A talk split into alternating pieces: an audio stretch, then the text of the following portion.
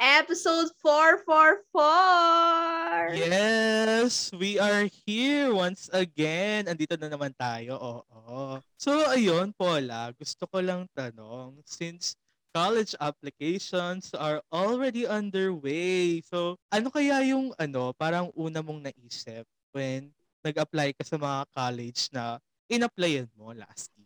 Una sa lahat, hindi ako makapaniwala na nasa point na tayo na mag apply tayo for college. Eh, ang ginawa ko lang kasi na junior high school, Chito, at senior high school ay pometics.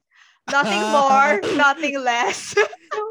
Ayun. Ayun, Then, parang, eh, joke. Dahil nga pometics ako nung junior high school and senior high school, parang feel ko naging blessing in disguise din na walang test sa mga admission. Ikaw ba, Chito? Ayun nga, parang ang bilis ng panahon na dati pinapakinggan lang natin at nakikita ang mga upperclassmen na mas stress sa college applications.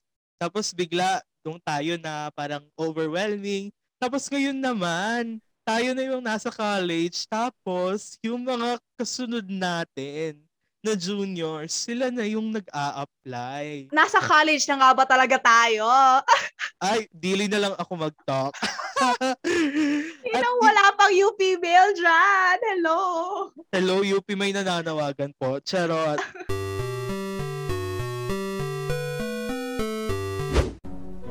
MLang Science High School presents Chito Arcea Jr. and Paula Deirit in the newest podcast of the year. Wala namang ibibilis to. Class is officially out of session. Sa pinakakwelang podcast ng taon, Nagdadala ng kwentong pang-agham, pati na rin kwentong panlipunan kwentong tustukan, at kwento ng kabataan. Bansay Hi! Na natin patagalin pa ang episode na to. Ayan, magpakilala na tayo. Hi guys. Hi again for the fourth time. I'm Paula Deirit. And mamaya sasabihin ko kung bakit kailangan nyo ng talk na to. Eto, this is the College 101 that you need. So, hi, welcome to episode 4. Yes, and my name is Chito na magbibigay ng College 101 kahit hindi pa nakakatapak sa college ever. Medyo makapal ang mukha, oo. Pero ayan, and this is by... Sai, Hi! hi! Ayan. Yan. Ayan, so Paula, syempre, dahil magsa-start na yung episode, Mm-mm. gusto ko lang tanungin, saan kaya tayo magbabay ngayon? Chito, eto, I'm saying bye sa pagpepetics ko rin and pagtuloy ng petics era ko sa college admission kasi talagang ang konti lang ng mga school na in-applyan ko and I should have reached out to more school pa. Dapat madami akong in-applyan. Yun yon. So, Oo. from that, parang ano, masasabi mo na kung ano yung high ko mamaya. And ako naman, I am saying bye sa notion na merong true meritocracy in a capitalist system. Mamaya, mas i-explore natin kung ano bang ibig sabihin ko dyan. Pero nagsawa na yung mga kaibigan ko sa line na yan. Lagi ko nilang Mm. sinasabi. Kahit na totoo naman, kaya magbababay tayo dyan sa meritocracy daw. Pero, And also, sis, parang nasabi mo na rin yan sa last episode. I mean, mas relevant kasi siya ngayon, de. Like, relevant siya anytime. Kasi, oo, it's always been relevant. it's rooted sa madaming issue na. Nag-branch out na siya, be. Oo. Ayan, parang ano, we're saying bye to merits na dinalaan ng ano ng privilege and other factors rin that actually expose kung bakit hindi talaga fair ang college admissions, Mars. Super hindi. Pero sabi nga nila, pag may pera ka, eh, may pera ka, Ele!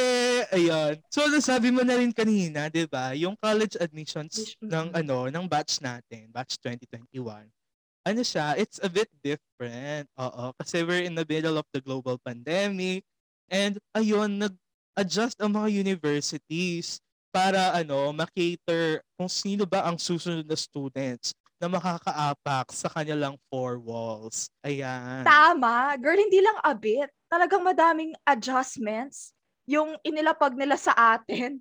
Kasi, una sa lahat, yun nga, wala naman silang choice. Dahil sa government response, COVID-19 response, and all that shit. So, talagang hindi lang madaming adjustments sa part din natin kasi parang as a science high school, medyo na-channel na tayo and Oo. na-open na tayo dun sa kapag admission year, ayan, yung mga iba pumupunta na sa mga review centers, Yes. yung mga iba, ano, inahatak na yung mga kaibigan para mag-review, para samahan sila, ganon. Alam mo yun? Oo nga, na-condition na tayo sa idea na once it's our time, mag-prepare na tayo to the highest Tama. level. And that includes yung mga, oo nga, yung mga pagpunta sa review centers, yung pagkalap ng mga reviewers from Mm-mm. upperclassmen, at ang pagsali sa mga Facebook groups, Telegram groups, para masabing ready tayo for college admission tests. Yes. And syempre, Paula, gusto ko lang tanong, di ba? Um, before nung Mm-mm. batch natin, ikaw din ba na-amaze sa mga upperclassmen natin kapag pumapasa sila sa UP, Oo gano'n? naman. May may tunog sa tenga kapag, wow, pasado, UP, Diliman, Diba? pasado, di Ateneo. Girl, Diba? iba. Ano, the, the Pontifical and Royal Catholic University of the Philippines, UST. Di, mm-mm. And talagang iba, talagang may ano, may something, may hatak, stellar kumbaga kapag pumasa ka sa mga big, sa big four. Oo. Aminin And- na natin, oo. Oo nga, isasali namin yung Lasal ha. Baka sabihin nyo, di, na, di namin sinasali yung De La Salle University. Oh. Tama. Yan, big na big ang Big Four. At saka ano din, Paula, para sa akin kasi, di ba, may mga idol talaga akong seniors na napakagaling sa academics and napaka well-rounded. And to Hay see them, nako, di ba, parang tama. To see them parang flourishing sa Mm-mm. hindi lang sa admissions pero nung nakapasa na sila sa universities na pinasahan nila tapos nagta-thrive sila parang iniisip ko na someday sana magawa ko rin yun. yun nga, merong notion na sana kaya ko rin. Ganon. At saka, hindi lang pagpasa sa Big Four, pagpasa sa mga quota courses pa.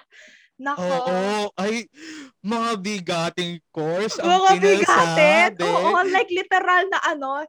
Girl, eto, hindi lang mga courses, quota courses, pati na rin scholarship na yung top 100 na buong Pilipinas, yung Uy, oo nga. kinukuha. Imagine nyo yun. Oo, I'm talking to yung mga ladderized programs. Oo.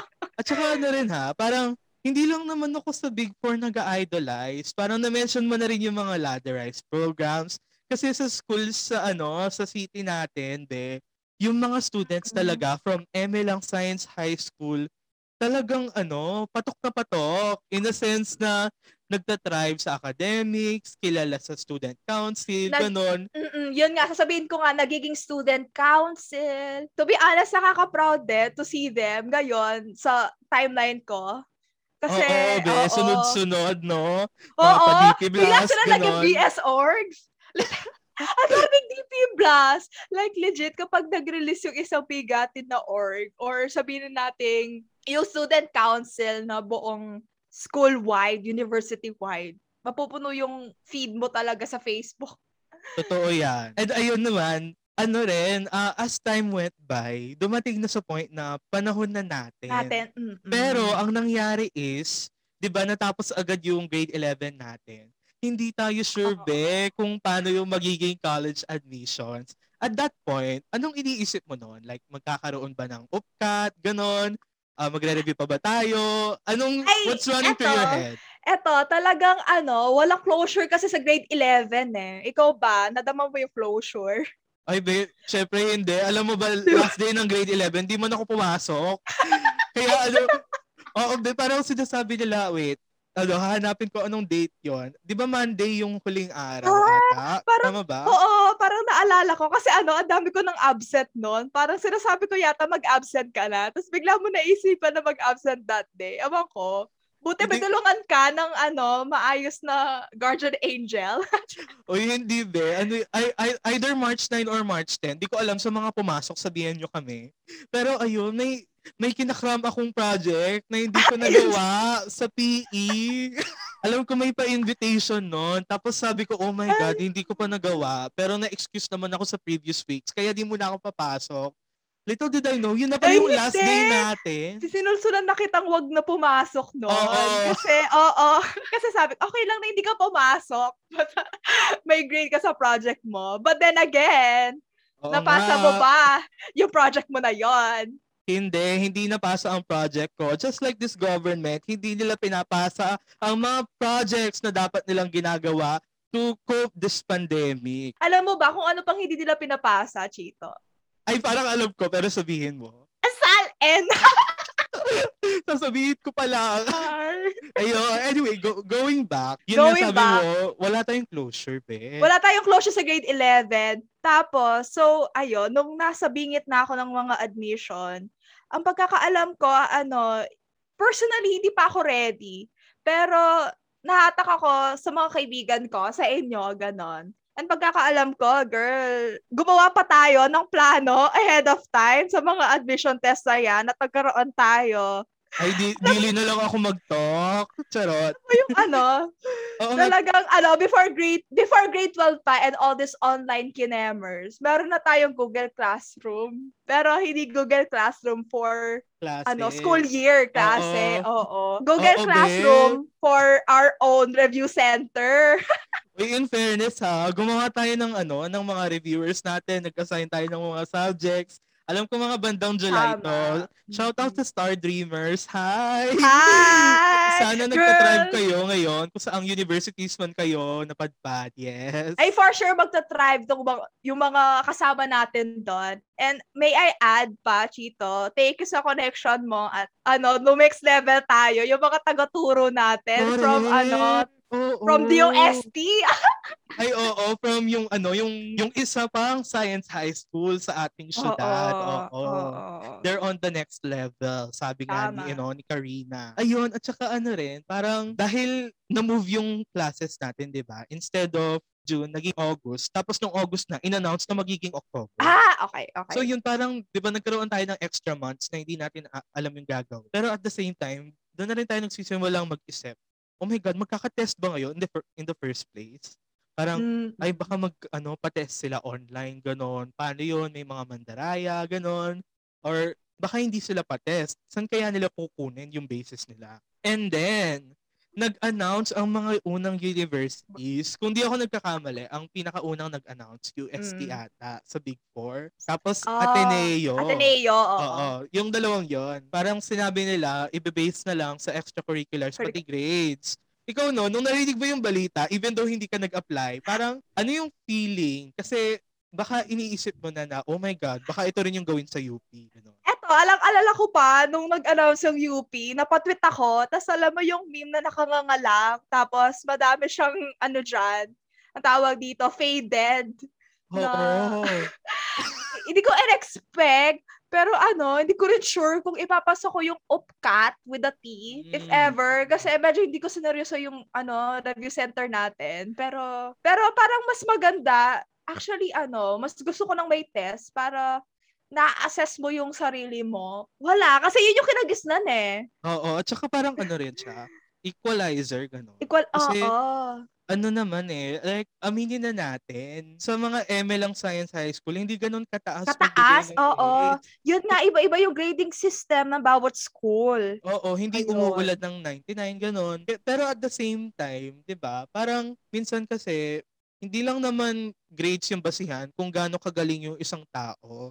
Parang Tama. yung test na lang din yung other way para malaman if deserving ka talagang makapasok sa university. Tapos naalis pa siya, 'di ba? Kaya Mm-mm. sobrang mixed nung reactions to. Naalala ko 'di ba, be, mga bandang November ata 'yon, tapos nag-announce yung UP. Parang hindi di pa sila sure kung magkakaroon ng UPCAT. Parang dinidelay pa Oo. nga nila. Tapos Ah, ayun. Para may mga ibang bali-balita doon. Nakita mo ba yung mga different option na Oo, pinag-uusapan? yun yun. Parang may Faculty limang options sila. sila. Oo, naloka ako doon. Pero to be honest, yung nangyari sa atin, yun na feeling ko yung pinaka good choice. Kasi ano, alam ko meron din na ano, may pa-test silang inaalok, pero regional. Oo. Pero kasi hindi pa rin maiwasan yung risk mo sa COVID eh. So, ayun. ayun din, parang ano, isa rin yun sa mga good sides na yun, hindi ni-risk ng universities yung uh, well-being ng students, you know, para lang, ano, para lang masabi na natuloy yung admission examinations. Pero dahil na-rush ang decision na yon, aminin na natin at hindi, girl, na-rush din kung paano nila na-compute ang mga Ay. grades Ay, and oo nga. scores. Napaka-interesting be, di ba? Like, kasi sinasabi ng schools may algorithm daw sila. Mm. Kaso, hindi naman kasi ni-reveal yung algorithm. And for, Hindi. ano, for schools like UP, ganon, grades lang pinasa natin. So, di talaga tayo sure kung saan sila nag-base. Tama. And kailangan din nilang ipasa yon kung bakit at hindi pumasa ang mga ibang deserving at kung bakit pumasa yung mga iba. Hindi, char.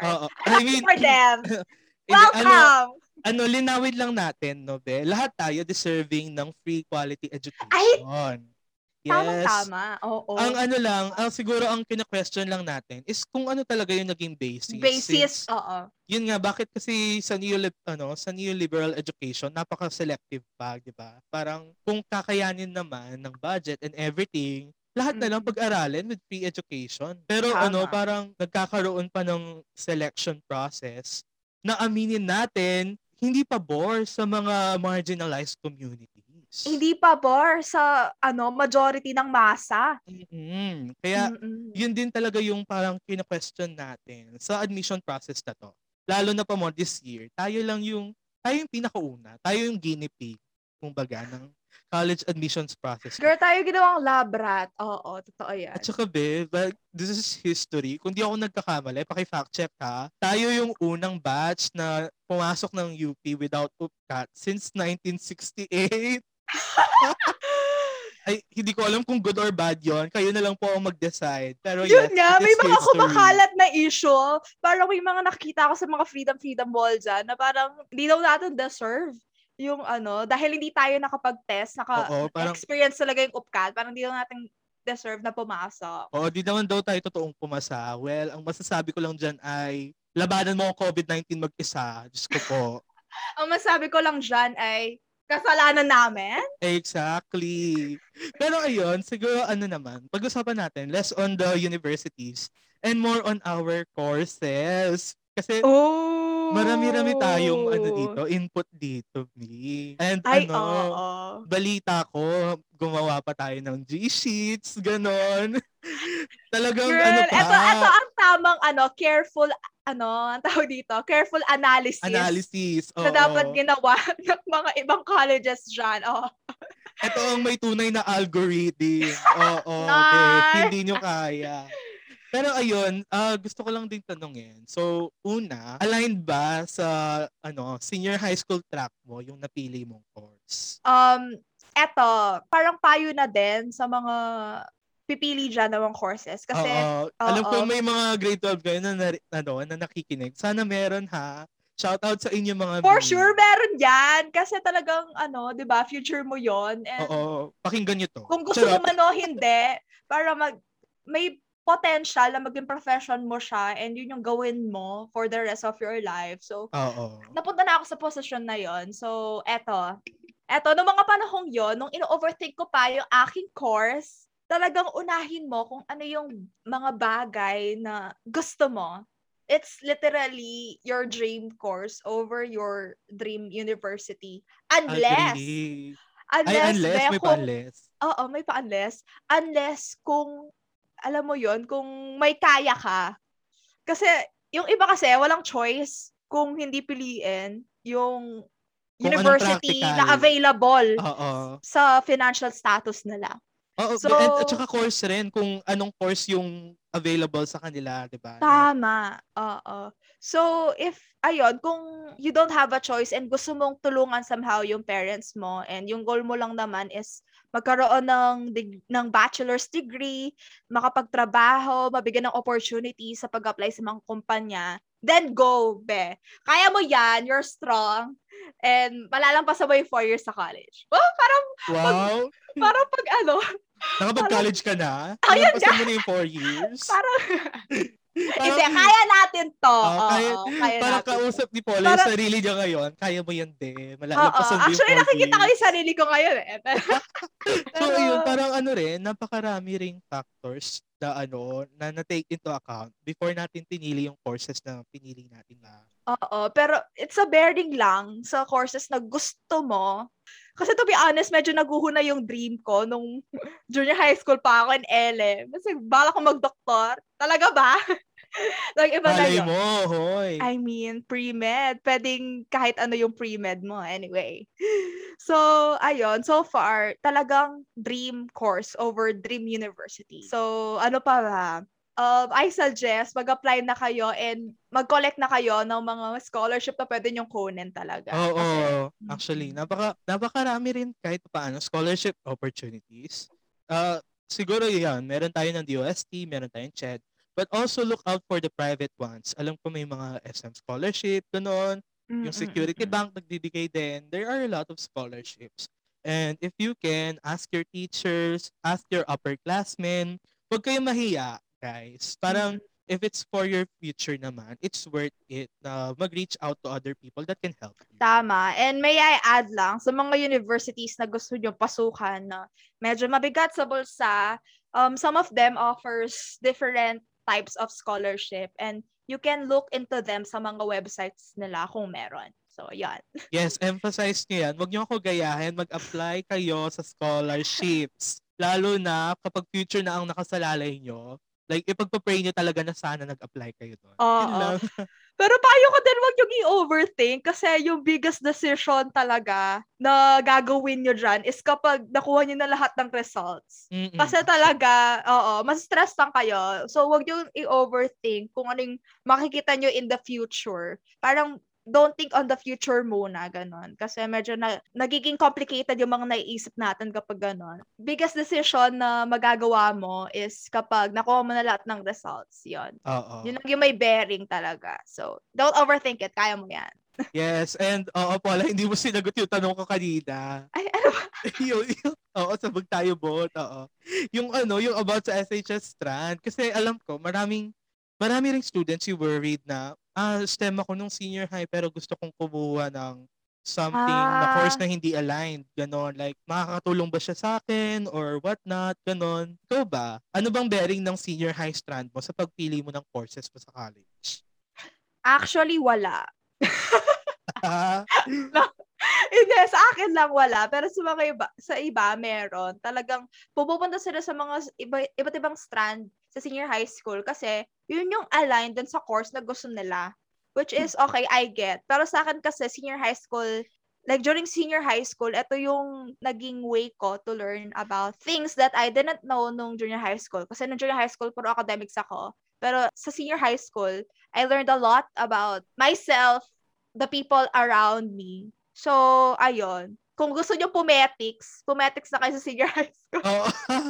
Oy, pero ano ha, very well said. Parang, alam ko ikaw din yung nagsabi nito nung nag-uusap tayo. Pero some people kasi treat senior high school as an extension of college. Stage. Oo, Yes. which is, wag dapat. Mm-mm. It is an extension of high school, period.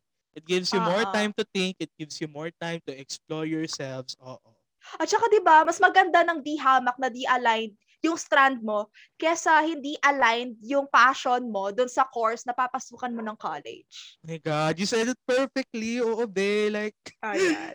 Ako ako rin kasi personally, like STEM ako nung ano, nung senior high school. Syempre, ML lang Science High School. Mm. Pero ngayon, yung sa ako sa college, yung course na napili ko. Kasi hindi pa perfecto yung perfecto, wow. Tawag yan. kasi hindi pa perfecto yung sistema ng SHS. So, hindi kumbaga, parang di pa siya pulido na, ay, kapag nag-STEM ka, dapat STEM course na, ganon. May opportunities naman for you to change, di ba? Kung ano talaga yung gusto mong aralin. Ano bang aligned sa passion mo? Mm-mm. Kasi- Tama. You know, uh, aside sa practicality, it's passion talaga yung winaway natin. Hindi naman yung strand mo. Kasi Tama. malay mo sa college, di ba, may iba, pa- iba ka pang mapusuan. Na, Oo ano, mas gusto talaga. Uy, unless ha, unless you're from the DOST Science High School na hindi pinapayagang pumili ng non-STEM, good luck na lang po sa inyo. Opo. I mean, oo, may mga advantage kapag aligned yung course mo. Hindi ka na mag-bridging course kasi yun yung actually encourage siya na gawin sa mga hindi aligned yung kanilang strand sa course nila. Pero aside from that, 'di ba, mas magandang aralin mo na sa college yung gusto mo talaga. And talaga senior high school is about figuring out yourself talaga, your your passion, what drives you, yung mga inspiration mo talaga sa buhay. So, ayun. Yun yung dahilan kung bakit dream course talaga over dream university. Oo. Tsaka ano rin ah, advice na rin for senior high school students, do what you can with those two years, pero wag yung stress yung sa yourselves to the point na matatapos na yung buhay nyo pag hindi kayo nag-succeed sa senior high. No, hindi dapat ganun yung mindset nyo. Think of it as buffer years na parang nabigyan kayo ng extra time to discover what you actually want. Para pagdating nyo sa college, medyo smooth sailing na. Ganun. Mm-mm. Pero hindi rin naman guarantee na kapag nag-thrive ka sa senior high, okay ka na sa college, ganon. Kasi sometimes late bloomers tayo, tapos yung passion natin, later on in life pa lang natin malalaman. So, yun din yung gusto kong i-open up na next Go. topic, Paula. Kasi napakalaki, di ba, ng stigma sa pagpili ng right course to the point na ayaw nang mag-shift ng mga tao kasi madedelay daw sila or ano, nakakapanghina daw ng loob. Kasi ah, I know you have some thoughts and opinions about this. I have. Problema parang- ngayon. Yeah, so the question is, dapat ba pulido na lahat sa college admissions? Kapag yung pinili mong course, yun na yon final na yon Or may mga different things na pwedeng mangyari? Ikaw ba? Eto, mas maganda, syempre, na ano, may mga interest ka. Dapat interesado ka sa inaaral mo kasi kung hindi, mag-fail ka talaga. So, yun yung unang-una. Piliin mo yung mga course na ano, like, madali sa'yo. And eto, future is broad, girl. Walang walang definite, walang perfect sa mundo. Like, alam mo yon lahat ng pagpaplano mo, mapupunta lang lahat yan, girl, sa kanal, sa drain. Kasi even a slightest slightest breakout ng virus sa lab. Don't stress yourself too much, promise. Piliin mo yung mga bagay na you enjoy doing. Talagang wala talagang definite na ano course na para sa kasi you'll eventually learn lang that along the way. Oo, yes. And also, guys, take your time. Tama. Like Mm. ano, ah, ako kasi nung college admissions, yes, parang may mga course ako na hindi ko naman iniisip na kukunin ko ganon. Pero ano, at the spur of the moment, oh my God, nalagay ko sila kasi they sound interesting. Pero nung nagtagal, nung naghihintay na ako ng results, pinagpa-pray ko na na hindi ako pumasa doon. kasi parang after a while, medyo ano, nawala na yung kinang ng ano, ng Mm, pagka-blind mo doon sa course na yon. So, pag-isipan mo talaga kung kung ano yung pipiliin mo, pero not to the point na mag-overthink ka na. Tama. Parang ano, Yun din. Yun din, girl. Like, hindi ka talaga makakapag-plan ahead of time kasi, for example, madali i-rank yung mga interest mo sa four courses or two courses na hiningi ng university. Pero hindi ka naman sure kung saan ka papasa sa mga yon. So, ayun. Yung pagpili lang course talaga kung saan ka interesado, yun na yun. oo, yun, yun na, yun. chill lang, guys. Chill nyo lang. Chill but not so chill. Mm-mm. And, and then ito rin, yung gusto kong i-open up, Paula. Parang, yung ano ba, yung measure of success ba natin sa pag-apply sa college is pag nakapasa ka ng Big Four or alam mo yun, parang yun lang ba yung way para ma-determine na naging successful ka? Kasi I Eto, think, ay char, go lang. Kasi hindi, hindi naman talaga. Basis yun ng success. Siyempre, mas maganda kung pumasa ka. Actually, ako, hindi ako nag-apply sa maraming universities. Like, literally, UP or nothing ako. UP or Pampanga, actually. Kasi ano, hindi na ako nag-apply sa iba. Kasi, like, I don't see myself studying in that university eh. Yun, yun yung iniisip ko at that time. Mm-mm. So, no, basta pumasa ka lang sa university or course na gusto mo, go. Oo, Yun. Huwag kang papadala sa peer pressure na ah, nag-apply silang lahat sa UP so kailangan ko mag-apply. If you don't see yourself studying there or wala yung course na gusto mo Wag. wag. Like, always think about your, ano, parang yourself first, your family first, di ba? At saka ano kasi parang hindi di ko kino-call out yung mga juniors natin kasi tayo rin nagkaroon ng mindset na ganito. Oo Pero naman. kapag ano, parang sasabihin nila, pag di ako pumasa sa UP, magsustain na lang ako sa mga universities na available dito. Like, hindi naman lang yun, guys. The universities here in our hometown, maganda sila. They give quality education. And siguro, kailangan nating alisin yung stigma na yung measure of success ng isang batch ay depende lang sa kung gaano karami ang pumasa sa Big Four universities. Tama! Tsaka, ang daming hindi nakakapag-aral. Like, baswerte na tayo kasi may chance tayo mag-apply sa mga ano universities within our region talaga. Oo. So, ayun. So, be thankful na lang talaga na ano, nakapasa ka doon. And At saka Ayun. be, like, may programs talaga na oh, dito mo lang makikita. For example, may BS Biology na ladderized, di ba? Parang after three years, graduate ka na. Tapos, ang masaya pa is, alam ko yung graduating batch galing sa ML lang Science High School. Ben, nung nakita ko mga summa cum laude. Di ba? Hindi Try nyo carry. O, di ba? Parang Oo. Matunog yon sa ano sa CV. Oo. Sobrang ganda pakinggan. Tapos yung isang ano senior natin, siya pa yung valedictorian. Oo, 'di ba? Parang yung measure of success natin, tandaan, wala sa university. Mm-mm. Wala sa university na papasukan mo at wala rin sa school na pinanggalingan mo. Yeah, exactly. 'Di ba? Kaya nga ano, here at ML lang Science High charot. We've Uli, got ano- it all. Ah. Wait lang.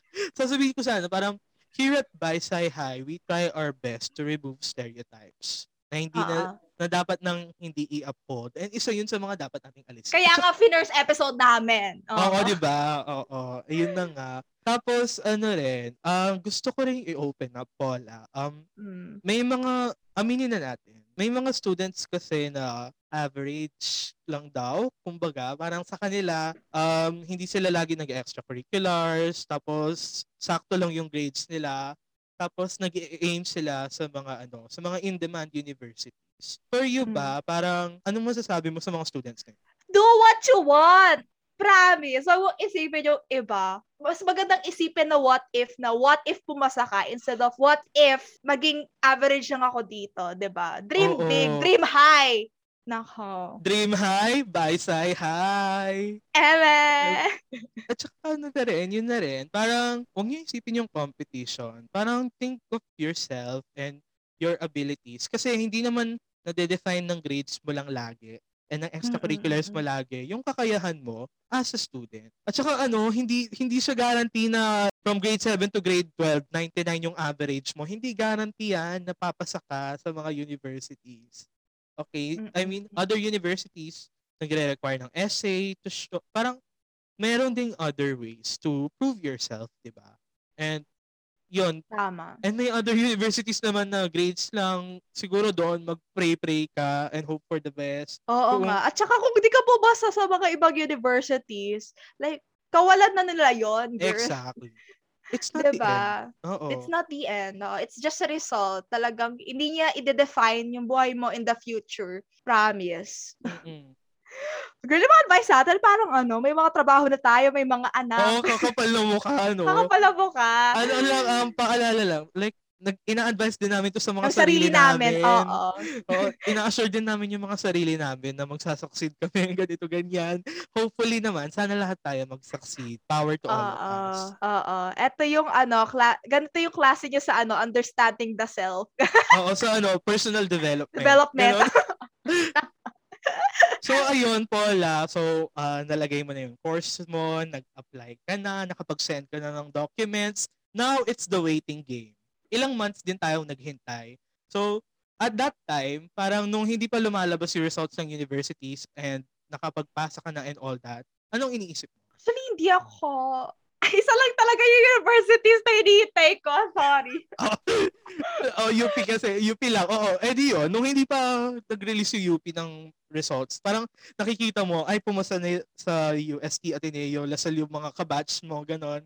Tapos yung UP wala pang, ano, pa- paandar. Oo, like, Oo.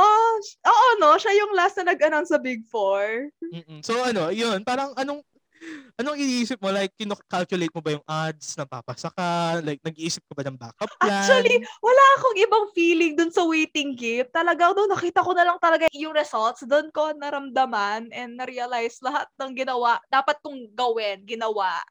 Charot. Wala akong masasabi sa waiting game na to, Chito. Ikaw ba? Ayun. Hindi kasi ano, be, ah, aaminin ko na, parang nung college admissions process kasi, hindi UP yung pinaka-target ko. Like, ginusto ko talagang pumasa sa Ateneo with a scholarship. Ganon. Tapos, nung papalapit na yung, ano, yung Ateneo, as in, uh, may one day na, oh my God, ang ganda ng essay mo, maganda recommendation mo, maganda grades mo, papasa ka, for sure. And then, yung other days naman, parang iisipin mo, Like, hindi, hindi ganun kaganda. Mag-expect ka na ng worst. Kung di ka papasa, mag-ready ka na for the rejection letter. Parang, ang laki ng toll niya sa mental health ko, sa totoo lang. Parang may, alam ko May yun eh. Mga bandang May nag-release yung Ateneo. As in yung week before, talagang on and off ako sa pag-iisip kung pumasa ako or hindi. Lalo na kasi, to give you guys context, honor scores yung ano, first choice ko sa Ateneo and top 15% lang ng mga pumasa yung kukunin doon. So, parang di ako sure kung ganun ba ako kagaling. Top 15% ng lahat ng pumasa. Ganun ka ba katalino? Something like that. Nung dumating na yung araw, eto na. Nung Mm. na-release na ang results. Oo. So, syempre, Ano ano, wala ma- ako sasabi dyan? Oh, mauna na ako ng slide kasi Ah, nauna sige, yung go. mga ano, nauna yung mga admission makapagsagot. results Oo, oo, sige. sa UST, hindi ako makapaniwala. Sabi ko, oh my God, first college admission result ko and pumasa ako, ganon. Parang ang saya sa feeling na, oh my God, magkakaroon ako ng future, something like that. Tapos, nung pumasa ako sa Ateneo, super saya ko. Kasi, yun nga, like, tapos na yung waiting game and then nakuha ko yung results na gusto ko. Unfortunately, hindi lang ako nakapag-apply sa scholarship, kaya wag niyo akong gayahin doon. Oh. And ito naman sa ano naman sa UP. Oh, ito na ikaw na tatanungin ko, syempre. Kasi na, Sa UP. nauna kang nagbukas sa akin, 'di ba? Oo. Oo, dapat yun na yung- natin. dapat Ikwento yun na yung, process. Oh, so, eto yon Kasi di ba ano? Ang nangyari kasi noon, sabi nila, 'di ba, parang July 15. Ano na, parang available na siya sa portal. Tapos binigyan tayo ng schedule. Ay, eto pa, ang malala pa, yung application process ng UP pa man din, eh, mayroon na tayong medyo, medyo background sa UP portal kasi ang bagal niya mag-send ng verification code. So parang Oo. that day, hindi na ako nag-expect na agad ko makukuha yung results kasi literal na it takes literally 24 hours just to get the verification code that you need to get Girl, more than. Girl, mga tatlong days ata. Oo. like, tapos di ba parang sinabi pa nila, oh, download niyo yung Opera browser, doon siya gumagana or something like that. Oh, Oh, kasi ano, bawal mong i-close yung ano, browser, yung window. Oo, kasi para gumana yung verification, verification code. code. Oo, kasi kapag inalis mo yon eh di, hindi na, like, hindi mo na Maghintay ka makikita yung verification codes. Magsisend ka ulit, magsisend ulit ng UP ng verification code. Eh, yung payo sa amin ng UP noon is, wag daw mag-sign in na madaming beses para mabilis mo daw makuha yung verification code. Kung ganun pa rin yung sistema this year, alam nyo na, Oo, yung application, pasakit siya. Okay. so, ayun, nung nakuha ko na yung result ko, hindi, ko, hindi ako nag-expect na ang bilis ko nakuha yung verification code nun. Tapos, Mm. ayun, ang nangyari kasi sa akin is, hindi ako pumasa sa mga courses na gusto ko sa first campus. Pero, pumasa ako sa first choice ko sa second campus. So, ako kasi, ano, that time, parang nakondisyon ko na yung utak ko na, ay, ganito ako pag college. Like, gusto ko rin inaaral ko. So, magsisipag na ako, ganun. Medyo nakondisyon ko na yung utak ko and sarili ko. Like, nakikita ko na yung sarili ko that I'm studying in that particular course. Pero, ang nangyari is, hindi. So, talagang ano, medyo masakit yon that day. Ayun, medyo nagkaroon ako ng mga existential crisis. Like, parang ano, mga ganito lang ba ako? Ganon. Pero, ayun, nung nakita ko naman na karamihan din sa amin, hindi nakapasa sa first choice nila. So, parang, na-comfort ako ng thought na yon na baka hindi ako yung problema at yung problema ay yung sistema. Mm, tama. Like, ayun, parang nakita ko rin eventually yung mga ano, unfortunate na hindi nakapasa sa UP. Parang ano, naging maswerte na lang ako talaga. Like, maswerte na lang ako na pu- at least ako pumasa dun sa second campus ko. And first choice pa, Oo. 'di ba? Ayun. Buti na lang that day, nag-announce din yung school natin, Chito, sa MLM Science High School, ng ano, mga awards na makukuha for graduation. Ah, oo, oo nga. Oo, so ayun, sumaya na rin ako and ayun, I felt lucky that day naman. Parang na-balance niya ang Oo. situation. Tapos, ayun, ginugol ko na lang yung mga coming days nun para i-condition naman yung sarili ko sa course na papasukan ko sa UP. Ayun. Ayun. And ano naman, ako naman, kasi 'di ba nung una, naka-schedule, actually per surname siya, para daw hindi mabagal yung portal. So, Oo. alam, dahil A ako. Ay, oo, oo. Yun, dahil A ako be, 'di ba? 8 o'clock yung atin. Tapos, kagising ko, mga 7.30, yung mga kaibigan ko, nagme-message na. Huy, nakita ko na yung results namin. Huy, pumasa 5 ako sa ganito, ganyan. Oo. Eh, Tapos- sabay-sabay tayo nag-open, no? Di ba? Nauna kayong konti, as in, ano, sumali ako sa, ano, call. Tapos, Ay, nan- oo. ano, na-open na daw ni Paula yung sa kanya. Kasi hindi ko alam kasi hindi niya sinasabi. So, nung in-open ko yung sa akin, first campus, first choice, like, oh my God, parang ang, ang saya, ang overwhelming. Kasi, ano, yung course kong yon three years ko atang pinag-isipan. Parang three years kong pinapangarap. Tapos nung nakuha Bongga, ka di na, ba? syempre, it's a mix of, oh my God, masaya ako. And oh my God, ah baka ma-disappoint ko yung sarili ko sa course na to, hindi ako kasing galing, ganito, ganyan, something like that. So, it's a mix of emotions talaga. Tapos, nung nalaman ko pa na di mo nakuha yung, ano mo, first Yun campus mo. Sasabihin ko sana, kudos naman sa'yo na hindi mo ni-rub in talaga sa amin na nakuha mo yung first choice campus mo sa first choice. Di kasi, Ay, ano, first choice course mo sa first choice campus. naka, nakakalungkot talaga. As in, nung Mm-mm. context lang, nung nagpaplano si Paula, sab- sabi ko, oh my God, sabay kami. Like, same campus kami. Same campus. Maghanap na oo. kami ng dorms. Dorm. ganun. So, part ng pagkakondisyon ko sa sarili ko is kasama ko yung friends ko doon. Tapos Mm-mm. nalaman ko, like, halos lahat, hindi pumasa sa first campus nila. Tapos talagang, ano, nalungkot ako, syempre. Parang, ah, ang hirap din kasi na napakalaki ng campus, tapos, Ay, yun oo. nga, umaasa ka na lang sa friends mo na makakasama mo sila.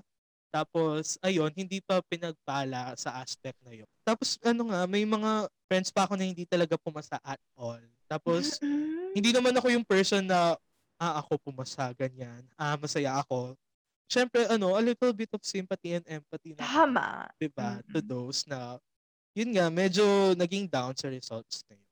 So, Ayun, parang that day din, parang na-realize ko na parang lahat magkakaroon ng chance to pass sa university sa sa UP, sa university na yon and also sa course na gusto nila kung nagkaroon ng admission. admissions. Oh, kung hindi man kung hindi man chance pumasa siguro. Chance para mapatunayan yung sarili nila. So, kung hindi man tayo pumasa, tanggap natin kasi nagkaroon ng tiba. Mm-mm, mm-mm. At saka, ayan. So, nandun na tayo sa part na, okay, ah, lumabas na yung results. Alam na natin yung courses. And what's the next step of action yung sa'yo, be? Kasi since di mo nakuha yung, ano mo, yung Ah. choice mo sa first campus, ang dami mong pinag-isipan noon and I was Oo. there every step of the way. Pero ayun, parang Oo. anong na-feel mo talaga and all? Actually, ano, I'm weighing all the choices that I have left pa. Kasi sabi ko nga, ano, UP or sa province namin ako, medyo kaki ako sa point na ano, kahit ano pasukan kong university sa province namin, ay pa- ipapasa ko. Pero, ayun, parang, yun talaga, kasi iba nga yung course na gusto ko.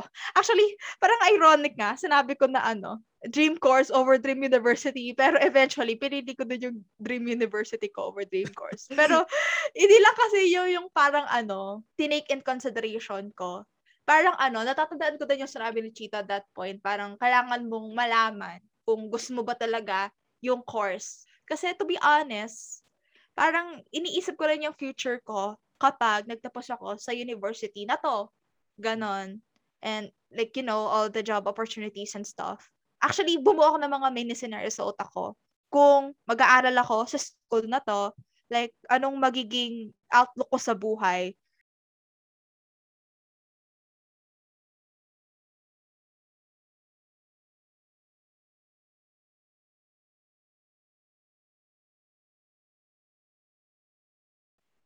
Tama yung mindset ko sa isang bagay. Kasi kapag kung pipiliin ko naman tong university na to kahit hindi ko gusto yung course, like anong magiging mindset ko? Kasi super, parang nung senior high school na-realize ko na super halaga ng kailangan ano, For example, ayaw ko naman talaga yung ginagawa ko. Sa tingin ko, wala akong Ayun. patutunguhan. So, okay lang. Huwag Nawawalan mo ako ng ipilit, gana. diba? Sa akin, Oo, na mo okay nang lang ipilit. siguro na pumasok So, ka sa isang yun, university. eventually, ah, by na weighing magbabalak all- ka mag-shift. you know, yung Like, environment Actually, ko hindi din, mo rin kapag naman nag-college na malalaman. ako. Hanggang hindi mo pa Oo. natatapos I first chose, year. Malay mo, yun magustuhan nga, mo UP pala na yung course din. na binasa mo. And, Ganun. Actually, ayun, with the hindi ko thought rin of yun inaalis sa mga shifting. option ko till now. Pero, ayun, so far, ang naisip ko is to shift pa. So, ay, Ayun. And A- ako kasi since, yun nga, parang nakuha ko yung course and campus na gusto ko, parang, ayun na, parang adjusting to the college life na yung mga paandar nilang pa-freshie month kinevers. Yes, napakarami. Kaya kung nakikita nyo kami lagi sa Facebook page nyo, please huwag kayong Pasensya magsawa. na. Oo, pasensya na po. And ayun, pero ikaw, di ba, Chito, parang nagkaroon ka rin ng somehow, parang internalization na between sa courses talaga na gusto mong i-take sa college. Oo, kasi ganito yan, yung nangyari sa akin, parang ever since grade 8 pa lang ata, like pinapangarap ko na mag-UP. Tapos dumating ako ng point nung grade 11 na wag kong i-aim yung UP kasi Mm-mm. sobrang masasaktan ako pag di ako pumasa. So, yung ginawa ko, like, ayan, mag-aim tayo ng ibang university, tapos Ateneo yung, ano, yung napag-isipan ko noon. Mm-mm. And ako kasi, yun, six years akong nasa STEM. Tapos, sabi ko, kahit anong social sciences pa yan, basta pumasa ako, magiging grateful ako. Gusto ko talagang pag-aralan yung something na, alam mo yun, yung nag enjoy ako. Kasi Mm-mm. science, it's not it. I'm so sorry. Oo, pinagkamalan pa akong MA ng Science High School. Pero ayun, alam ko may mga friends na nagsabi sa akin na ikaw buti ka pa, napasa mo na yung dream course mo, napasa mo pa yung dream campus mo, wala ka nang iisipin. Pero parang ano, hindi nila na-gets kung gaano ko katagal pinag-isipan yon gaano ko katagal pinaghirapan yon Parang Mm-mm. nakita lang nila yung final product eh. Nakita lang nila yung finish line eh. Hindi naman nila nakita yung journey mismo. And as Mm-mm. in, napakahirap noon. Tinanong ko pa talaga yung parents ko na hindi ako makakapag-earn ng ganun kalaki sa course na to, pero magiging masaya ako. Wow, three idiots. pero alam mo yun, parang napakarami ring thought process talaga. So nung ano, nung nakuha ko na yung result ko, yung iniisip ko na lang is, wow, maybe I deserve this.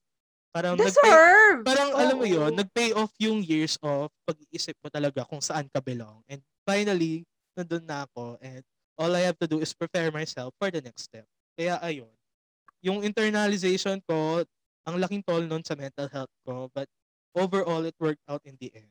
And ito rin yung Mm. paalala na uh, no matter what happens sa ating lahat, we will reach our destination. Tama. Hi- kahit hindi sa college mo makuha yung dream mo. Like, Mm-mm. kahit after mo magtrabaho for ilang years, ganon. Kasi, di ba, hindi naman natin maaalis kung yung financial status ng pamilya mo. Di ba? So, ayun. Like, choose the best decision you can right now. Yun. Oo. Mm-mm. Parang at the moment. At Hindi the moment. At the, oo, at the moment. Mm-mm-mm-mm. Ayan, Paula, I think it's time to introduce our segment for this episode. Ay, true lala. Excited ako dito kasi feeling ko ito yung pinaka-aabangan ng mga grade 12 students and incoming freshmen sa college. Uh, I know. And syempre, wag na natin patagalin pa. Our segment for this week is called Uniswipe After Admission. Yeah! So, Paula, ang gagawin natin ngayon ay magsaswipe left tayo or swipe right sa mga universities na to. And Yes. paalala lang ha, personal opinions lang po to. O, kaming dalawa lang. ito ha, Chito, dahil maaaring maging subjective yung pananaw natin about sa university na to, ang basis lang natin ng pag-swipe right or left is yung ginawa nilang admission for the online setup. Yes, Yan. correct. And also, iba-iba tayo ng understanding kung ano ba talaga na-offer ng each university. So, don't take to heart lahat ng sasabihin na. Oo. Take nyo lang kung anong magagamit Take it with a grain of salt. Oh, yes. Oo. Ayan. Are you ready to swipe, swipe, swipe? Ah, sana sinabi niya yes, kasi magsa-start na tayo agad-agad sa ating first school. Ayan, for our first school, swipe right or left. Holy Angel University. Ayan. Located in Pampanga. Panga. Yes. So, swipe left. Swipe left. Yon. Oo, based sa mga naririnig ko, of course, and sa mga ano, sa mga kaibigan kong galing doon. Parang not the right school for me if you know what I mean. Ako, hindi rin ako nag-apply kasi hindi ko feel yung school. For me ha, pero hindi ko kayo pinipilit na wag-apply. Hindi ko lang feel personally. And maaga yata yung admission nila sa Holy Angel University. Oo, tsaka maaga rin No? nag-start. Ako personally, nag-swipe left ako kasi wala yung courses ko, plain and simple. Ako, I think may better school pa na mas wak sa akin. Yan. Next Okay. school! AUF, Angeles University Foundation. Oh. Swipe left or swipe right? Actually, ano, binabala ko mag-apply dito. Kasi, AUF eh. Pero, Chito, nasabi ko na rin to, nung tumapak ako ulit sa school natin, sa MLang Science High School, kasi medyo magkalapit yung dalawang school na to. Parang Mm. na-feel ko, ano siya, MLang Science High School 2.0. So, nag-swipe left ako. Yup. Ako honestly, dapat magsa-swipe right ako dito kasi may pre-law sila. Pero nung nakita ko yung website, di ko mahanap yung pre-law course. So parang, oh, paano ako makakapasok? Parang hindi naman science-oriented yung bet kong courses. So nag-swipe left ako.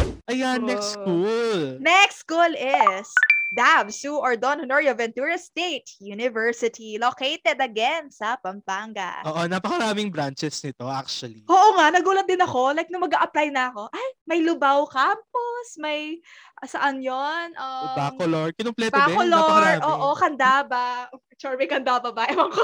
Anyway, Ayun, anyway. anyway, swipe left or right? Ako, nag-right ako dito kasi nag-apply ako sa DABSU eh. Ah, ako swipe left kasi engineering heavy siya sa pagkakaalam ko. Ah. Pero ano, in, nag-offer lang din sila ng madaming course. Though, iba-iba lang yung campus. So, Mhm. free kasi tong school na to kasi state university. So, swipe right. At Yes. saka, in fairness naman sa sistema, I think maayos naman siya. For Ako, su- an online setup, yes. Oo. Nag-swipe left lang ako for personal reasons. Ayan. Ang Okay. ating next school ay Pisau or Pampanga State Agricultural University. Swipe or Ah! right? Swipe right. Agree. Nag-swipe right ako dito, be. ba? Kasi actually to be honest, maayos yung admission nila and ayun, pumasa ako sa course na pinili ko dito and sorry Pisaw.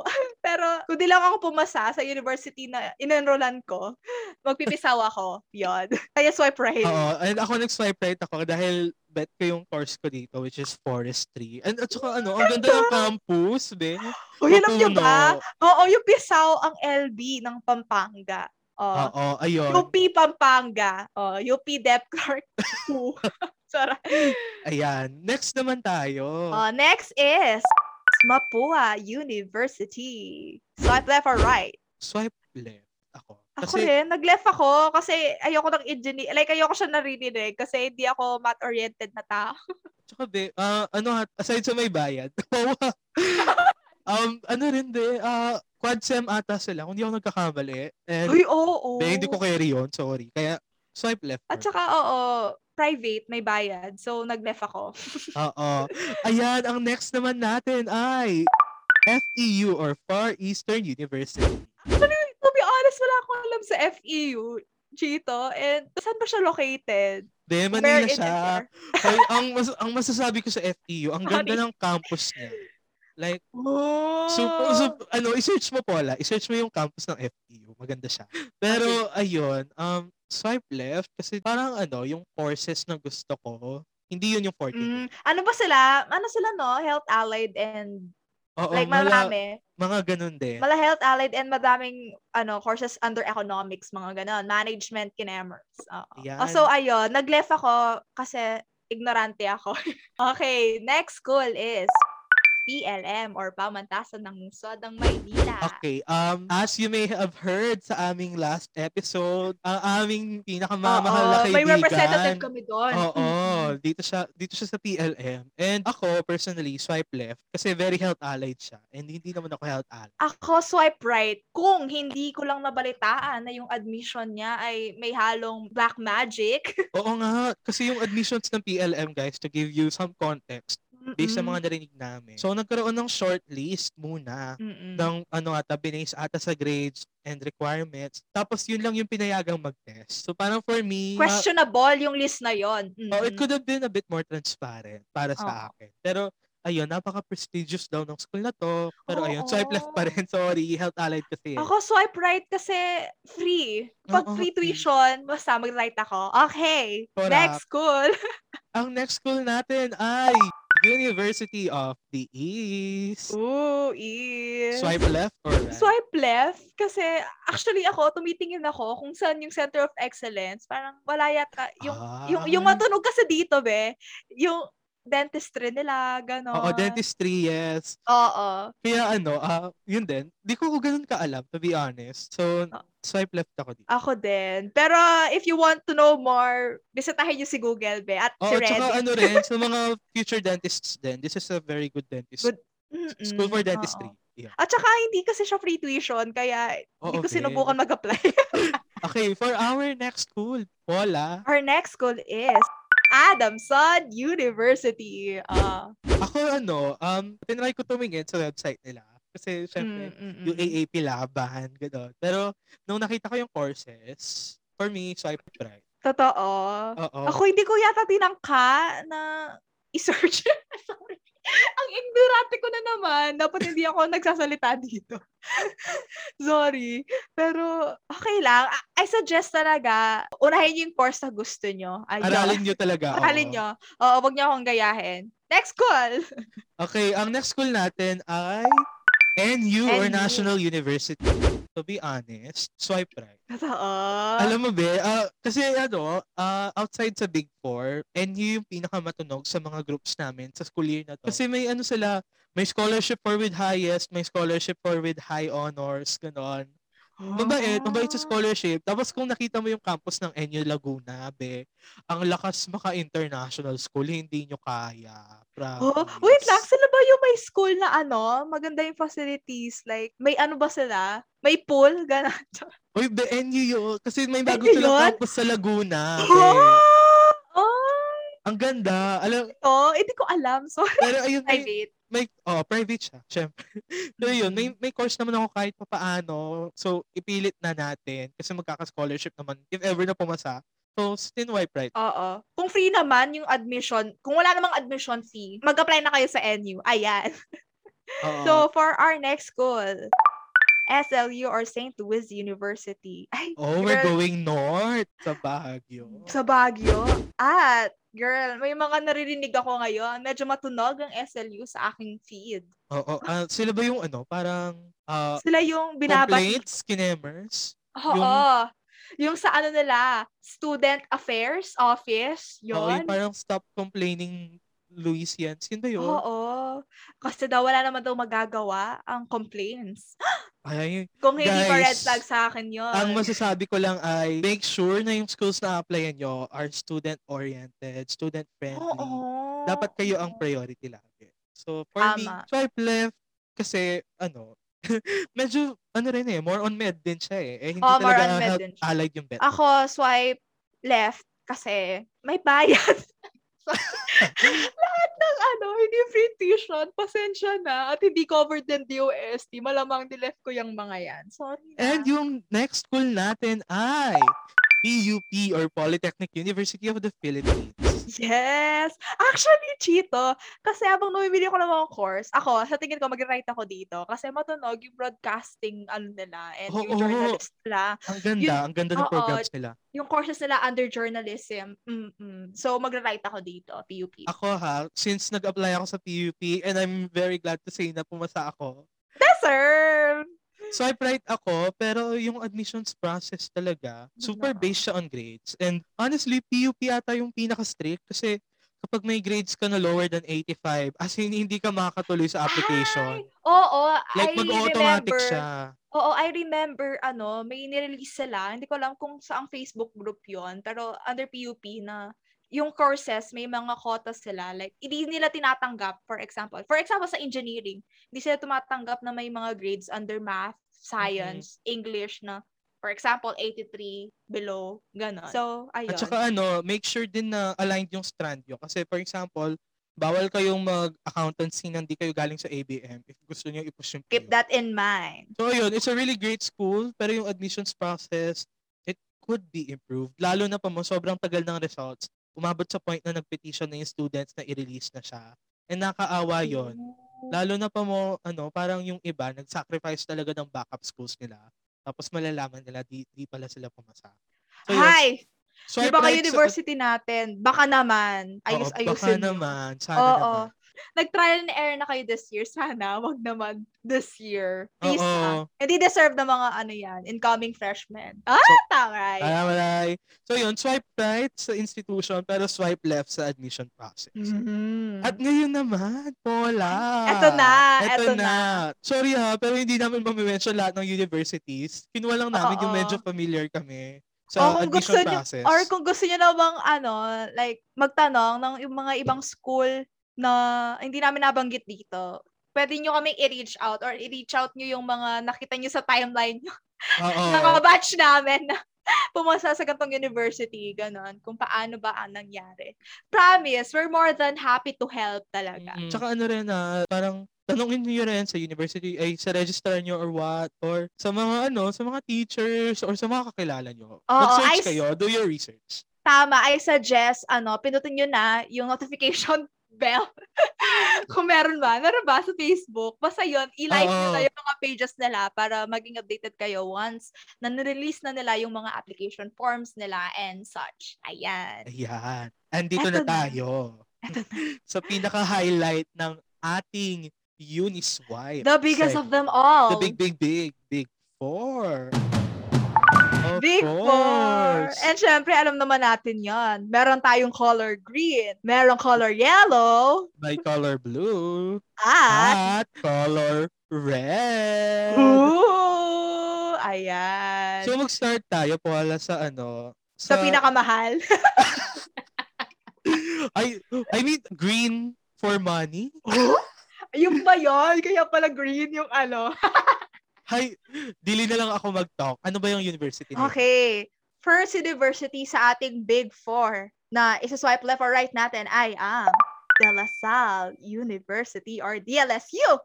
Yan. Yan. And ano lang pala, share lang namin, mas magiging in detail kami sa Big Four universities kasi mas marami talaga kaming alam sa admissions process and everything. Mm-mm. Not because parang mas mataas yung tingin namin, pero just because mas nabigyan talaga namin ng time. Kaya mas Oo. marami kaming mabibigay na information. Ah, alam niyo ba, guys, na grade 12 ko lang nalaman na magkaiba pala yung De La Salle University sa De La Salle College of St. Benilde.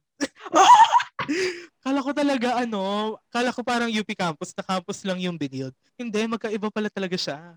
Oo, be. Kaya ang tawag sa De La Salle, Lasal lang. Tapos yung Benilde, Benilde. Benilde, oo. Oo. And ano ha, dili na tayo mag-talk sa mga stereotypes about sa Benilde. Oo. Pero both are expensive. Very expensive, yes. Very Pero expensive. ang maganda sa Lasal is, sobrang daming choices sa Sobrang courses. daming choices. Girl, may mga double degree. Mm-mm. Mga hindi nyo naiisip na nag exist pala. nag exist pala. Super. May makikita kang bio na based on sy- systematics and ecology. Tapos may double degree sa accountancy pati psychology. Girl, saan mo makikita yung mga yan? Diyos ko po. And ayun, parang if you want a wider set of ano, choices, ganon, try DLS. Parang, Oo. Sa Lasal, girl, actually magsaswipe right ako dito dahil generous sila sa mga scholarship. Mm, mm, mm, that's true. Ayun. And dahil nga marami silang nakukuhang tuition fees sa estudyante, girl, top-notch yung mga facilities nila. Ang Okay, Ang gaganda. ganda. Ang ganda ng campus. Definition ng mayaman, girl. Sky Mm. Castle levels. Let's Hmm. talk about admission naman. Kasi sa ano, sa De La Salle University, sa batch namin, parang ano, um, grades, extracurriculars, pero Ah. may extra essays kapag nasa top 10 ka ng batch mo. From grade Ah. 9 to 11 at. So, Okay. ayun, ah, sa admissions din, walang bayad yung mga public slash science high school. Ah, so alam nyo na. So, ang kwento dito, Paula, chika ko lang, kasi, di ba, parang may extra essays kapag top 10 ka ng batch from grade Mm-mm. 9, 10, and 11. Mm-mm. Eh ako, ayokong bumalik ng junior high school kasi kailangan ng certification. So, hindi ako nag-apply. Parang, sorry, gano'n. Like, hindi ako tinatamad gumawa ng essay, pero ayoko lang talaga bumalik ng junior high. Kaya hindi ako nag-apply ng lahat. Actually, what's something about, like, something na masasabi ko sa mga big four natin? Like, aminin na natin na parang naging character tayo ni Gui. Like, nai-imagine natin kung maglalasal ba tayo, mag-USC Ateneo or UP. And, di ba, kung sa tingin mo, panglasal ka, kaya ng financial status nyo, go! Push mo yan. Like, Oo. Ah, sorry ah, di ako nagbabasa eh. Sige, makiki-oo na lang ako. Ayan. So, for me, swipe right siya. Kung may kakayahan ka, then go. At saka ano rin, maganda rin bragging rights. Pag pumasa, ganon. Big four. Oo, i-post mo, ganon. Sa, ano, I-post mo. Oo.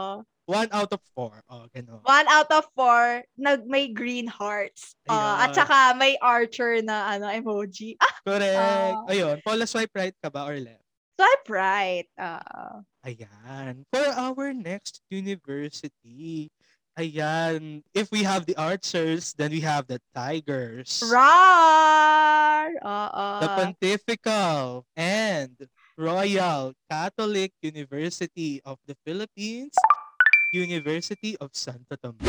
Hindi nyo kaya, Jose Rizal, ang alumni Oo ng nga. UST. Ano? Pero, okay. Ikaw ba, Paula? UST kasi, may bayad yung admission nila. 500. Actually, meron akong application form ng UST, pero hindi ako nag-proceed dun sa ano registration ko kasi nga may bayad. Pero actually, swipe right lang siya sa akin. Sadyang, wala lang akong pagkukuha ng 500 doon. And I don't see myself studying sa UST. Mm. Sa akin lang yun. Pero alam ko naman na maraming gusto mag-UST sa Oo, inyo. napakarami. Oo. At saka dami nag-UST sa batch natin, Chito. True yan. Ako naman, ano, ah baliktad tayo. Ako kasi, hindi to pagyayabang ha. Hoy, ch- chika lang ha. Pero kapag kasi top 10 ka ng batch, na galing kang public, ano, libre lang yung application mo sa UST. Ah! So sabi ko, okay, wag natin sayangin. So ayun, edi nag-submit ako ng application form. Pero to be honest, di ko talaga nakikita yung sarili kung nag-aaral doon. sa Kasi UST. una sa lahat, Catholic University siya at di ako Catholic. Hoy, but then again, sila lang, US sila ang nag-o-offer sa buong Pilipinas ng Health Allied as a strand sa senior high school. Ay, that's true. Oo. Like, kung very health allied kayo, i-push niyo yung UST. Girl, push na push. At kung kaya ng inyong budget, ang downside lang kasi ni UST, ay kung mahirap ka, mas maghihirap ka. Ay, I mean, Hindi kasi, eto, the thing about UST is, okay, um, actually mas mura yung tuition niya compare other colleges. Like, hindi siya pang saver school. Hindi siya pang international. Oo, pang Ano Brent. And the Pang run. The run, oo, and the run colleges. Yung USC, medyo abot kaya siya pag mayaman ka. Pero from what I've been hearing, ha, Chito, USC, hindi sila ganon ka-generous pagdating sa mga scholarships. Oo nga, I agree. Actually, ano nga, parang dalawa lang ata yung pwedeng scholarships or tatlo. Basta konti lang. Sa totoo lang.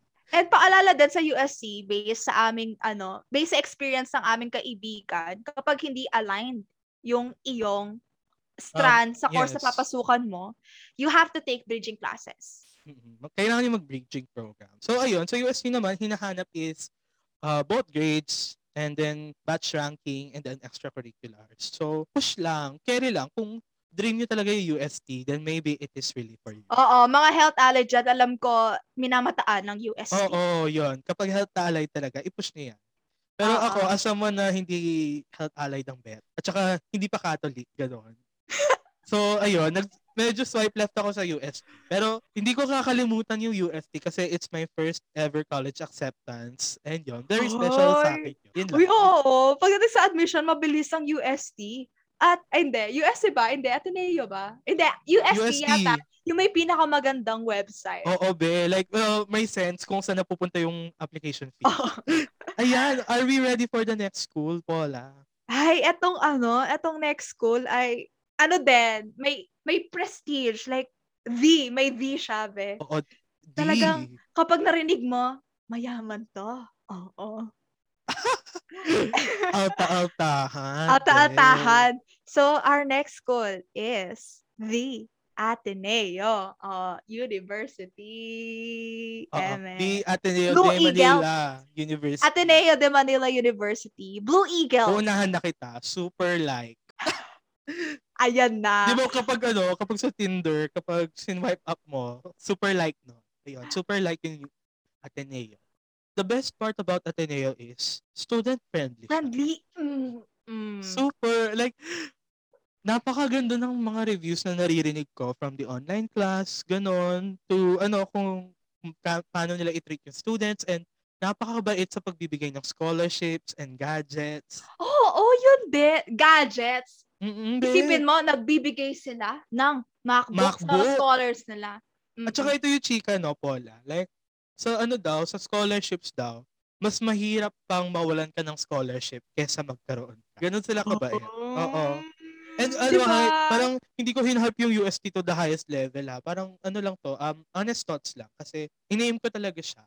And, Actually, ayun, Ateneo, ako, magla-left ako. Pasensya na, Chito, super like mo siya. Pero ako, hindi, ko- hindi ko naman siya super hate. Like, if gusto ko rin yung course ko, kasi yung mga mabibenta sa Ateneo, yung mga, ano nila, um, accountancy courses, and Oo, also um, yung mga pre-law, ano nila, humanities, courses. social Humanities. sciences, and yung flagship nila is management engineering. So, um, not really on the health allied side. Kaya ano, gets ko rin. Gets ko. Mm-mm. Pero ako kasi nung admission, iniisip ko, parang I don't see myself sa Ateneo kasi hampas lupa lang ako. And parang ano, ang hirap kasi sa akin mag-maintain ng scholarship, ganon. Eh, kailangan na kailangan ko yon kung gusto Mm-mm. kong mabuhay at hindi ma-delay sa aking college life. So, ayun, magle-left ako sa Ateneo, pero oh my gosh, medyo nagsisi ako na hindi ako nag-apply sa Ateneo kasi Center of Excellence sila sa psychology.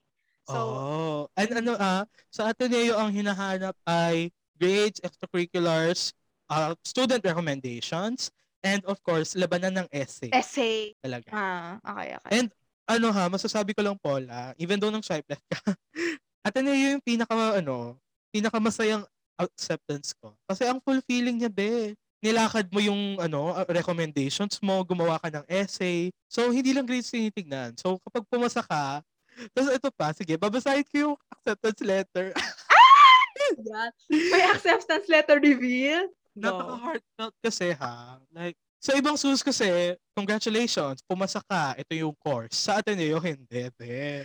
Having been chosen from among thousands of applicants shows how much the Committee on Admission and Aid believes in your potential to excel in the classroom, take leadership go- roles in our extracurricular organizations, and ultimately be able to be meaningfully contributing to society in whatever field you choose to enter. Ay, be. Ibang level. Parang feel mo Best na ano. essay. This, parang ano, Ganda.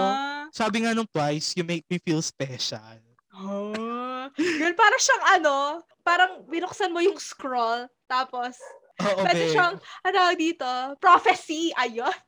Girl, parang sa Hogwarts, yung acceptance mo. Le- But yung Hogwarts kasi, owl na nagde-deliver. Sa Ateneo, Blue Eagles. Bet ko yon. So, Ah, ayun, ang masasabi ko lang, don't close your doors sa Ateneo. Lalo na kung may course kayo doon. Just apply for a scholarship dahil mabait sila and see where it takes you. Malay niyo, di ba? Doon yung future. Mm, mm, mm. At saka, to be honest, may mga ano, ibang scholarship, Chito, na alam mong deserving yung mga nakakakuha. Alam mo yon yung mga hindi kaya magbayad ng tuition, nasa Oo. marginal sector. And Ateneo, mapagbigay sa mga karapat-dapat. Ayan. And of course, Paula, The last.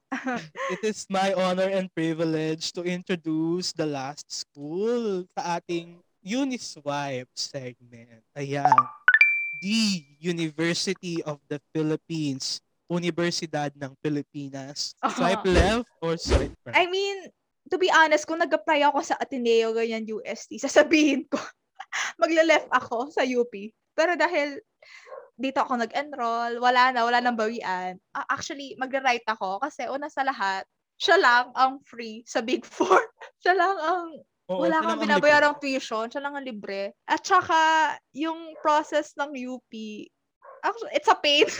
Sobra. Sabi ko na nga kanina, na ang hirap makapasok sa UP portal. Sobra. Oo. Prepare yourselves mentally sa UP portal, guys. Pero yun, UP uh, UP is- is a, parang ano, Swipe the, right. the dream school kasi for many students, parang ang taas ng tingin. And even though, yes, may may bulok yung sistema ng UP kasi it's far from perfect din, ganon. Iba talaga eh. Sila mismo, like, papafeel nila yan sa'yo. ganon. Iba ang tunog ng padayon, iska. Iba Oo, ang tunog ng sablay. Pati ang cute ng sunflower. true. Tsaka iba yung tunog ng ano, scholar ng bayan. Even though ano ha, like, lahat ng state universities is scholar ng Scholar bayan. ng bayan. Pero is, yung UP kasi yung pinakakilalang state U. So pag scholar ng bayan, yun talaga yung pinaka naka-associate. Ano? Oo. Tsaka ano be, like, yung course ko ngayon, siyam lang ang nag-o-offer sa buong Pilipinas at isa ang UP doon. So, syempre, swipe right. Oo, kung hindi niyo naman problema na ano, like hindi niyo iniisip, concern yung sa malayo kayo mag-aaral, UP offers a lot of courses in different campuses. And talagang makakapili ka ng mga courses doon na wala sa ibang campuses.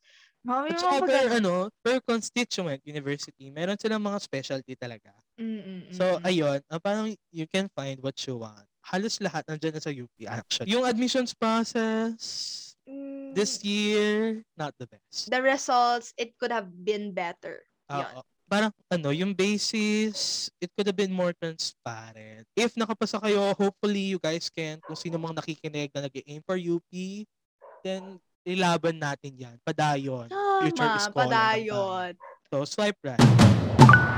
Ayan, Chito, I think that ends our segment for this episode. Wow! Oh, ayan. Ang dami, ang dami, be. And hopefully, kung saang universities man kayo mapadpad or saang universities nyo man i-pursue yung gusto nyo, yung mga pangarap nyo, i-push natin yan, ilaban natin. Tama. Go reach for your dreams talaga. Kung saan ka dalhin ng tadhana. Go. Ilaban mo yan, be. Kasi wala kang choice.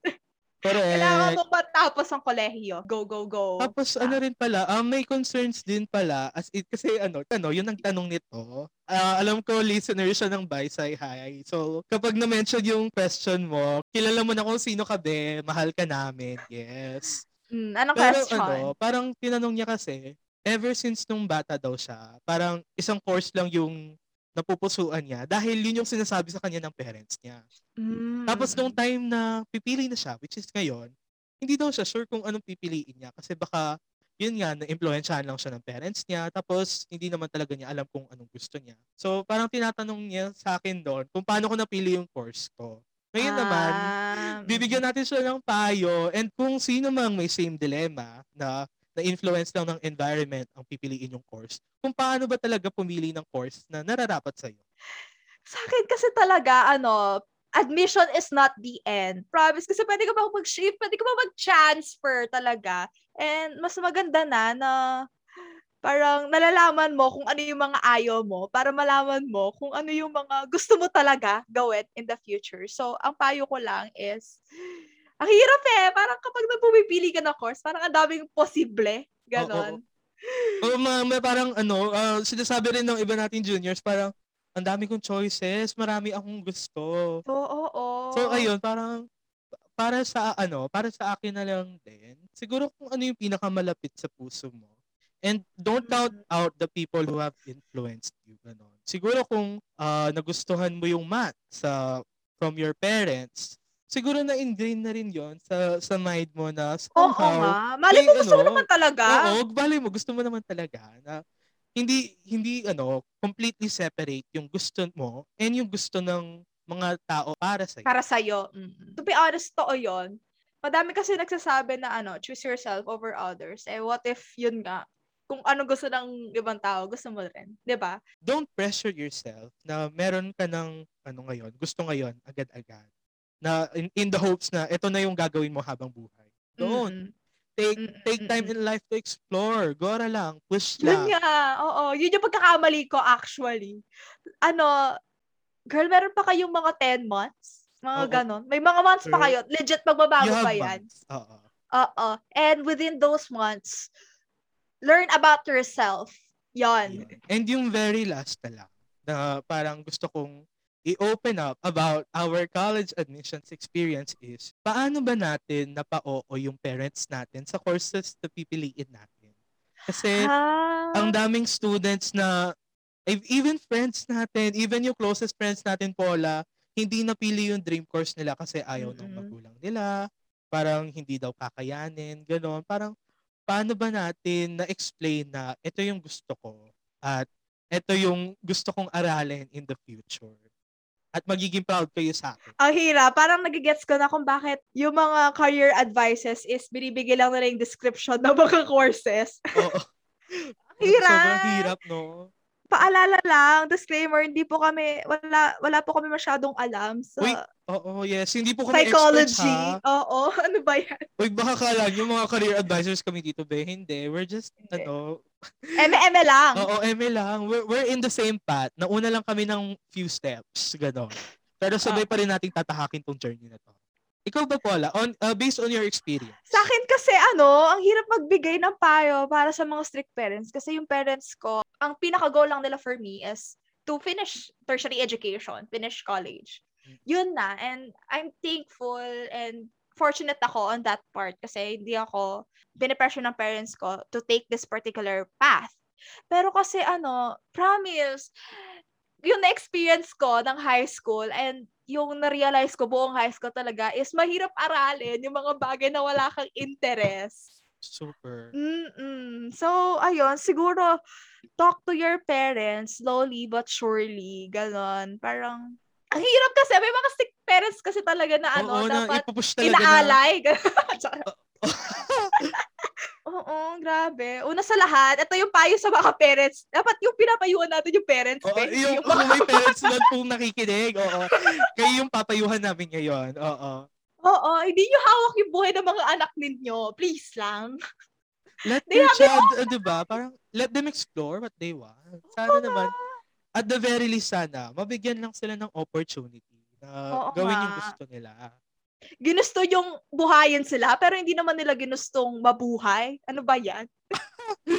Actually, oo nga. Pero ayun din, parang ano, um, going back to the students. Ako kasi, um, swerte ako sa part na yung parents ko, firm believers sila na kapag masaya ka sa course mo or sa gina- ginagawa mo in general, magsasucceed ka. And ako rin, na ano, ayun, yun yung, yun yung motto ko sa buhay, sa totoo lang. Like, if you enjoy things, you'll succeed. Period. success will follow you. Yon. Mm-mm, success will follow you. And grabe, lakas mga three idiots talaga, be. Hindi nyo carry. Oh, Farhan Qureshi. Ayan. Pero ano, ah ayun na nga, parang ah, little by little, try to ease that idea sa parents nyo na hindi lang iisa yung path sa mundong to. Na parang sometimes meron ding mga bagay na ikaw lang yung nakakaalam na ah, ito yung best para sa akin. Parang Mm-mm. don't hesitate to talk to your parents. Ah, para ano, para may para magkaroon kayo ng mutual agreement ganon. And in in a way, mas lalo pa nila kayong maiintindihan as a person. Mm-mm. Malay nyo, kaya pala ano, ganun yung i-impose nila kasi sa tingin nila sa inyo is, parang kaya pala ano, mas strict sila sa inyo kasi sa tingin nila, hindi nyo pa kaya mag-isa. Which is, ayun, pakita nyo na kaya nyo and like, I have a right to choose for my own. Ayun. Oo. Parang, oo. Explain nyo lang talaga sa kanila. Yun. Tsaka ano rin, parang iniisip din kasi nila na ah, ito yung best para sa anak. Anak ko. mm, Sometimes you know what's best for yourself. And mm, explain mo lang in a way na hindi sila ma-offend na parang this is what you want to do and hopefully mabigyan ka nila ng opportunity para ma-explore mo yung ano na yon yung field na yon malay mo di ba mag-succeed ka doon and hopefully you know di ba you'll make them proud Mm-mm. At saka talaga, legit, admission results is not the end. Pwede ka pa mag-shift, promise. Nako, Oo. and huwag kayong matakot sa delay kasi ako, nasa path na ako na yon. Actually, sana hindi ako ma-delay. I mean, college is learning and still learning about yourself. Like, learning about the things that you need academically and learning about you, yourself. So, okay lang. Just ko, ang dami nga nag-shift. At saka, to be honest, ako kasi pinili ko UP kasi free education and kahit mag-shift ako, wala namang binabayaran yung parents ko. Keme lang. eme eme lang eme lang Go lang. Ayun, it's a perfect way to end na ano, parang sabi nga ni Paula, 'di ba? Parang college admission results are not the end. parang Oo, they are not. there's more to life than just college admissions. There's more to life than just college itself. 'Di ba? Mm-mm. Parang four years lang 'yan ng buhay mo. Who knows ano, where life will take. Oo nga. Tsaka, totoo yung mga ano, true story na yung mga iba hindi naman nakapagtapos ng kolehiyo pero milyonaryo. Mm-mm. Oh. Di Diba? ba? College Ayun. itself is not it. Don't pressure yourself too much. Oo, Yun. and don't put it in a, ano, in such a high pedestal na kapag hindi mo na-achieve, magiging failure ka. Failure ka. Kasi that's not true. There will always be other paths for you to explore And there will always be other paths for you to succeed then in life. Tama yung there are other paths kasi ang laki-laki ng buhay and this is just one point in your life. 'Di ba? Ang dami bang- ang dami mo pa kakaining bigas. Bata pa tayo, yon. And ano, uh, patuloy din natin yung panawagan na free quality education Edu- for all kasi aminin na natin, the mere fact na nakapili tayo kung saan tayo mag-aaral, kung anong course yung gusto natin, that's already a big privilege. And parang sana maintindihan yun ng lahat na parang college itself unfortunately is a privilege. Maraming tao na gustong mag-aral talaga, gustong makatapos, and tayo, meron tayong opportunities para gawin yon. And let's make the best of these opportunities that are given to us. And at the same time, uh, let's try our best then to help the system become better or to change the system as a whole in order to benefit the people that need it the most. Na sana in the near future or kung saan mang parte ng mga buhay natin, may free quality education na for all, mabigyan na ng opportunities ang lahat Tama. para makapag-aral sa kolehiyo. yun talaga, yung pinaka-deserve natin at yung result na hinihingi ng lahat. Panawagan na free education for all and wakasan ng neoliberal na Edukasyon. edukasyon. Oo. Paula, what a way to end this ano fruitful discussion. Yan. Oo nga. Sana hindi lang kami masyadong sabog pag napakinggan na namin to Oo. and na-edit ko na. Sana coherent siya kahit pa paano. sana naintindihan nyo and sana mas hindi kayo naguluhan. And if naguluhan namin kayo, feel free to chat us sa aming mga private accounts. Ayun, hindi namin ipa-plug pero sa tingin ko alam nyo naman na. At this point, Promise. Oo. huwag kayong mahiya. ah, hindi kami nangangain ng Oo. tao. And we're really happy to help you. Oo. Kaya ayan, Paula, what are we saying hi to after all of this? Ako, I'm saying hi to lesser pressure to myself. And applicable yon hindi lang for admission for colleges. Applicable na rin yon sa aking college life. And I know I'm heading to a direction that is not really straight. Ay, talaga Na ba? hindi, hindi one-way ticket. Yon, hindi Oo. one-way ticket. So, ayun, lesser pressure and more loving yourself, ano, um, focus on the things that, you know, makes you feel comfortable enough. And, ayun, I'm saying hi to being myself more than I've been for the past years. Ang Yan. bongga, I love it. Ikaw naman, Chita, what are you saying hi to? I'm saying hi to the opportunities that I will be seeing in the near future. Parang I'm saying hi to the things na kaya ko pang ma-achieve ngayon na nasa path na ako na gusto ko. Not Mm. because nakuha ko yung course and university na, gusto ko, but because I, wa- I am a better person now that I was before due to all of this thinking, di ba? Parang due to the process of the college admissions, parang not only it has helped me find my course, it has helped me find my university, but it has also helped me find myself. And gagamitin ko yung learnings na yon to face the opportunities na makukuha ko head on. And I can't wait to say hi. Sana Yeah! mag-thrive tayong lahat Yeah! sa mga future endeavors natin. I really mean. Mm-mm. And that's it. Ah, oh my God, ang ano natin, parang, sasabihin ko sana, ano, parang apaka-wisdom, apaka full Wise, of, ayun, be. apaka-wise, apaka-wise, apaka-full of wisdom. Talagang, wow! Oy, eto pala ang tanong ko ha. Very, very last question. Paula, Go. ready ka na ba sa first day of college? Schedule! Pero dahil sa usapan natin to, ah, ah, ah, ah. Ah, taray. And ako rin, kahit pa paano, sa sobrang daming ganaps, nasanay na ako. I think I'm ready for college. Kaya, kaya naman, once again, my name is Chito. Mag-aaral na And, kami. and I am Paula and oo, sana makapunta ako sa course na gusto ko talaga and sana malaman ko kung ano yung course na yon sa aking college Correct. journey. Ah, ah, at ayun, kung mahirap makapasok, mas mahirap, makalabas. makalabas. Correct. kolehiyo. And this has been, bye. Say, Hi. hi! See you next Yes. week!